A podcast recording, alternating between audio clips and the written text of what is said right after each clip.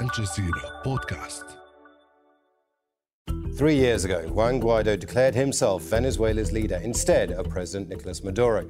Now the opposition has voted to remove the interim government led by the US backed politician. And Maduro remains firmly in power despite years of sanctions and economic ruin. So, what's next, Venezuela? I'm Imran Khan, and you're listening to the Inside Story podcast, where we dissect, analyze, and help define major global stories. And let's bring in our guest from Caracas, Temir Porras. He's the managing director of Global Sovereign Advisory and was previously deputy foreign minister, advisor to President Hugo Chavez, and chief of staff to President Nicolas Maduro in New York. Vanessa Neumann, she's the founder and CEO of Asymmetrica, a political risk firm. She's also the former official representative for Juan Guaido in uh, the United Kingdom and Ireland. And also from Caracas, Phil Gunson. who's a senior analyst at the International Crisis Group and a consultant on Latin America. A warm welcome to you all. I'd like to begin in New York with you, Vanessa. Um, your guy has failed. It's time to back a new horse, surely. Well, I think, you know, there was a joke about the interim government that it's not interim nor does it govern. So I think that that unfortunately gained a lot of currency. And I, I'm on record, even since my resignation in 2020, that if this was not going to achieve its objectives, Venezuela needed to get out of the Maduro versus Guaido dialectic and do something to benefit the people uh, you know, the long suffering Venezuelan people. So, uh, yeah, I think it, I'm not sure about whether it's backing a new horse or finding a way to basically ease that suffering, to bring infrastructure development, uh, to bring uh, proper humanitarian help, and not just in the ways of handouts, but things that are really considered basic to human development and, and, and human rights.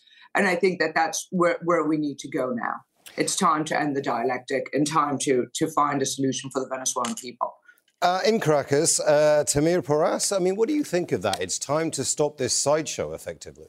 Yes, absolutely. I mean, the, the um, so called interim government was uh, set up as part of the uh, regime change policy that was pushed back in the days by the Trump administration, and, and very clearly that policy failed for uh, you know for various reasons. It is, it is time now to move on by de recognizing that interim government by the United States in the sense that it creates the, the existence, you know, the formal existence, even if it has no impact in Venezuelan politics, it creates a lot of problems regarding, for instance, the legal recognition of the Venezuelan government in the United States, the access to uh, Venezuelan foreign assets, and uh, even you know the turnaround of Venezuelan economy, engagement with you know with the global economy, international financial institutions, a, a range of problems that are created by the existence of this um, now irrelevant uh, so-called interim government. Phil Gunson, uh, also in Caracas, uh, one of the key players here is the United States. It's sticking to its guns. It's backing the interim government. It continues to recognize uh, Juan Guaido. What is the point of that now? Uh, there really is no point. I mean, I think that the Biden administration has long wanted to move beyond this policy, which of course it inherited from Trump, not only in terms of recognizing Juan Guaido uh, uh, as the president of Venezuela, but also uh, the whole package of sanctions that, that Trump had imposed and the overall, uh, you know, so-called maximum maximum pressure policy. I think this, you know, this move will make things slightly easier. In the short term, it's clearly a massive victory for President Maduro. And, and a lot of people, even, even people on the moderate side, internationally and, and, and domestically here in Venezuela in the opposition, have been reluctant to give Maduro that that prize, if you like, that that that benefit without any significant concessions on his side. But I think that you know that stems from uh, you know an idea that somehow the so-called interim government is an asset to the opposition, whereas in fact it's been an obstacle not only um, not only in terms of the overall strategy, but also in terms of you know what what the relationship between the opposition leadership and the Venezuelan public is. I think it's it's distanced the opposition leadership from the real concerns of, of Venezuelans and also caused a split or further splits, if you like, within the opposition itself. Uh, Vanessa, these are two very strong personalities here. They are people with significant right. support. Uh, is there a compromise to be found that leads Venezuela out of this crisis? Well, significant support. I'm not sure I agree with that statement. First of all, I wanted to reinforce and agree with some things that Phil Gunson said. Um, and Temir said, and but add a bit of nuance. I think, first of all, I don't think Nicolas Maduro or Juan Guaido really have that much support. Uh, there are analyses that Guaido may not make it out of the primaries. That's not for me to say. That's to be determined uh, by the facts as we approach the 2024 election. Um, so, you know, the polling is bad for both sides. So I wouldn't say really either side has support. It's a little bit unclear who would emerge as a strong uh, leader um, or option really on either side. Obviously, Nicolas Maduro would stay as the leader for the regime. But um, what what is interesting about what has happened with the recognition and, and, what might happen with the foreign assets and everything going forward, as you know, I was instrumental in the defense of the gold, of the sovereign gold in the Bank of England, so, and gave not, no fewer than 19 witness statements in that case. So I know it well. So what has happened is, I think a lot of the foreign assets, even if the Guaido, shall we say, is de-recognized officially by his own people and the international regime, you'll end up with a ni-ni situation. Remember that those assets were frozen because of the illegitimacy of the Maduro regime pending free and fair elections. So there is a scenario where that might all just remain frozen until there is free and fair elections in 2024. That premise does not go away. I do agree that it has separated with the, the Venezuelan uh, opposition leadership from the people who, frankly, are just fed up with politics and want to get up, uh, get on with a solution to their lives.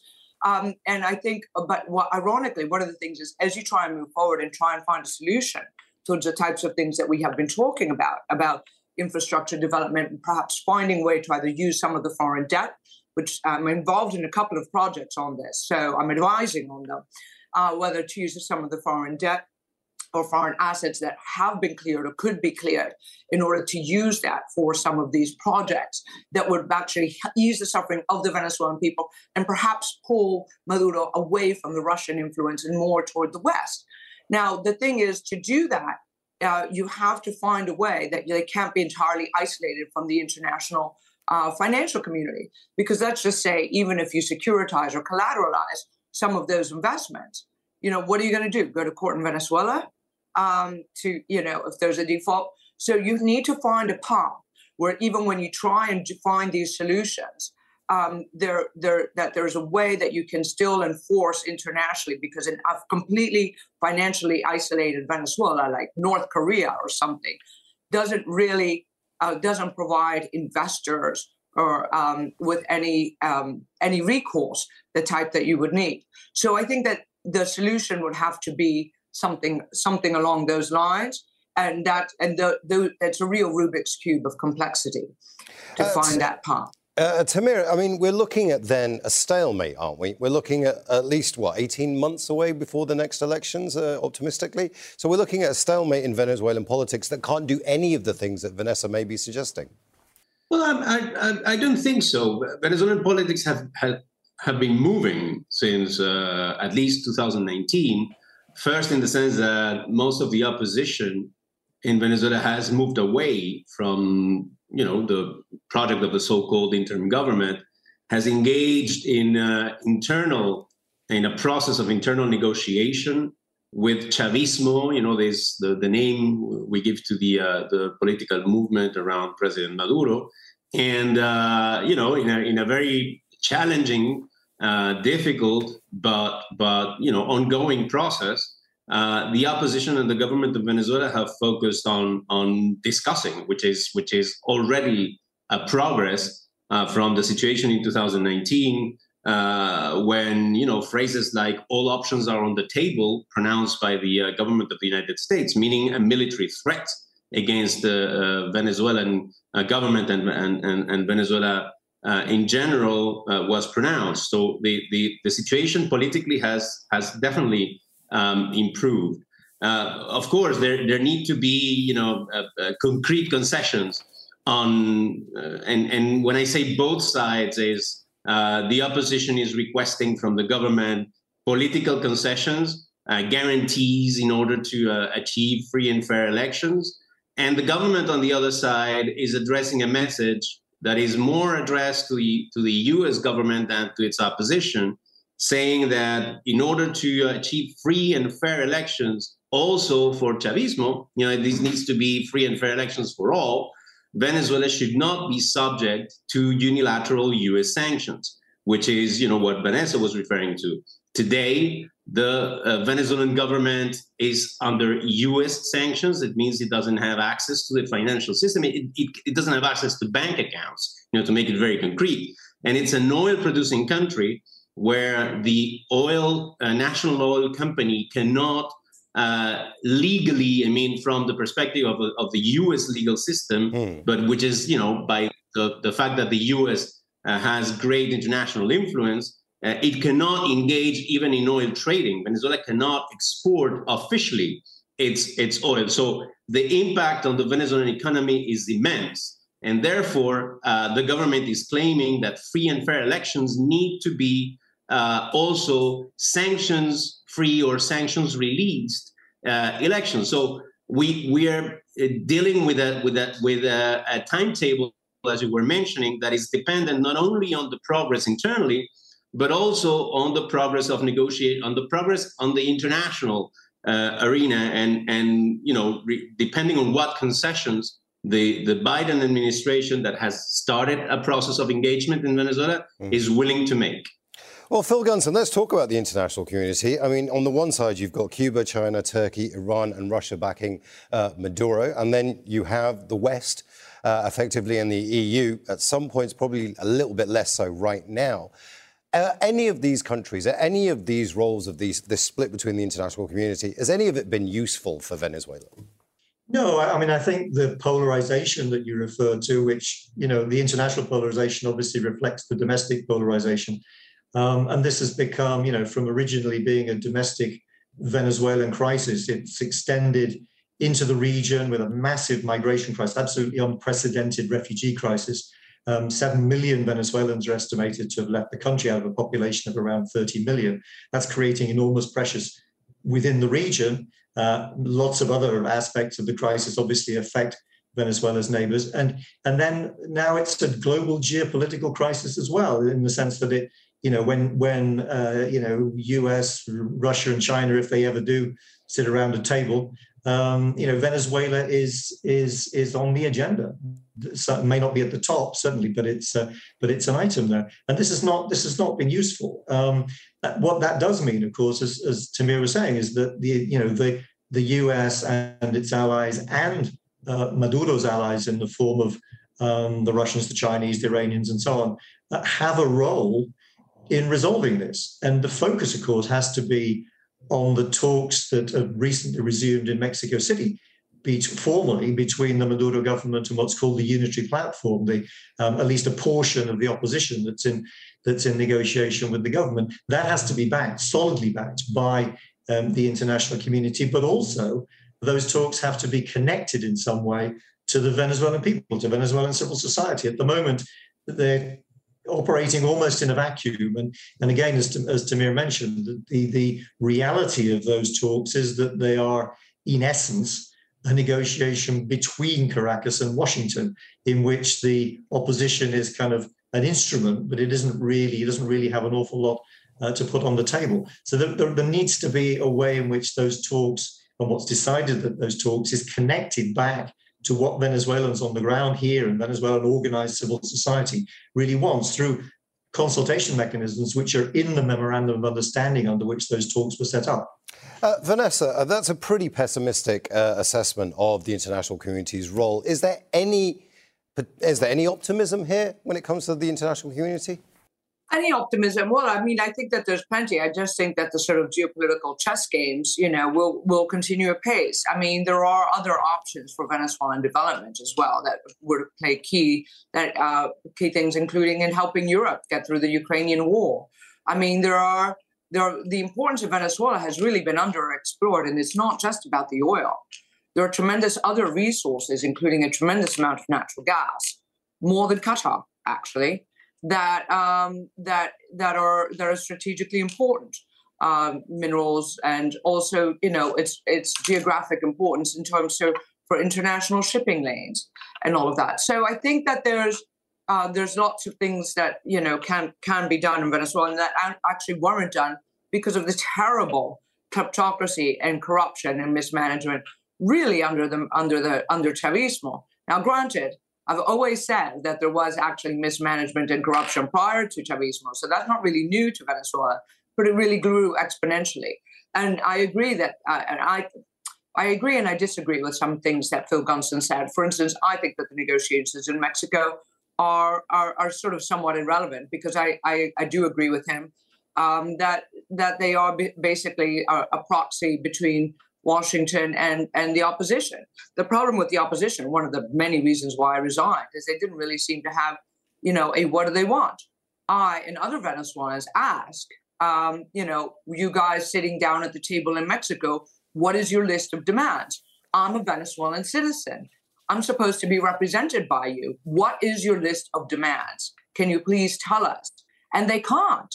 Uh, I know what Chavismo wants, but I don't know what the opposition wants. And that's not, you know, as you know from political negotiations anywhere in the world, where it's Middle East peace or Northern Ireland, if you don't know what the list of demands is, you're in serious you're in serious trouble. So uh, it's complicated. Uh, it's very complicated, but Temir, uh, one of the things that seems to be coming out here right now is the idea that whoever controls the foreign assets is going to be the de facto leader of Venezuela. Is uh, is that crucial for the future? What, what, what is crucial for the future is uh, for Venezuela, who is uh, again an oil-based economy, to uh, to turn around its oil sector, oil and gas, as Vanessa mentioned, by the way, because they Venezuela is home to uh, massive untapped reserves of gas that could be of use, especially as you mentioned to Europe. Um, so what, what is what is really of the essence is to let the Venezuelan society to uh, basically take care of its own development, which it can't at the moment. Uh, unfortunately, the, the economic situation of the country has improved. Uh, since 2021, Venezuelan economy is growing again, but that is mostly the effect of internal reforms that were passed by the government.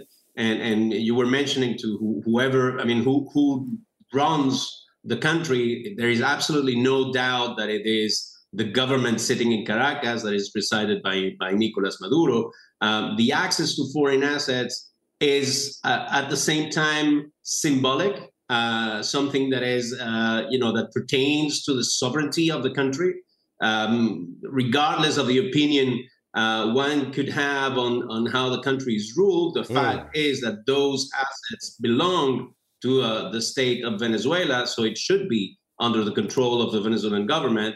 And again, the Venezuelan economy has has uh, started to grow. Sorry, uh, Temir, we are running out of time. Sorry, we are running out of time, and I do want to come uh, very quickly to Phil Gunson once more. Phil, uh, the paint, the picture that's being painted here was that this could have been a very simple domestic political dispute, but it was made worse by international involvement. Space within which to operate, but cannot challenge Chavismo for national power. Um, and so long as that remains the case, then you know the the the, the logjam will continue.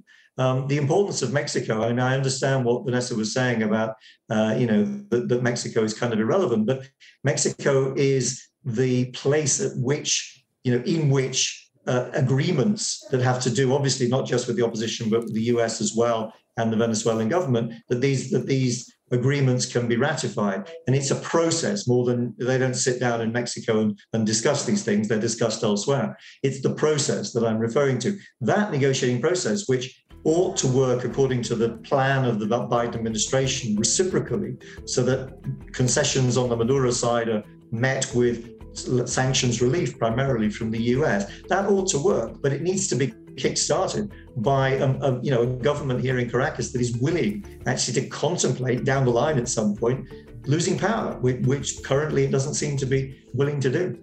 I want to thank all our guests, uh, Temir Porras, uh, Vanessa Neumann, and Phil Gunson. This episode was produced by Dermot Fleming, Nihad Alabadi, Sarah Gill, and Paul Taylor. Studio sign was by Yasser Romani, and the program was edited by Alexander Otashevich, Anirban Sakar, Lenengwin, and Jody Frias. Be sure to subscribe to the Inside Story podcast to catch every episode. Thank you for listening. Tune in on Tuesday for our next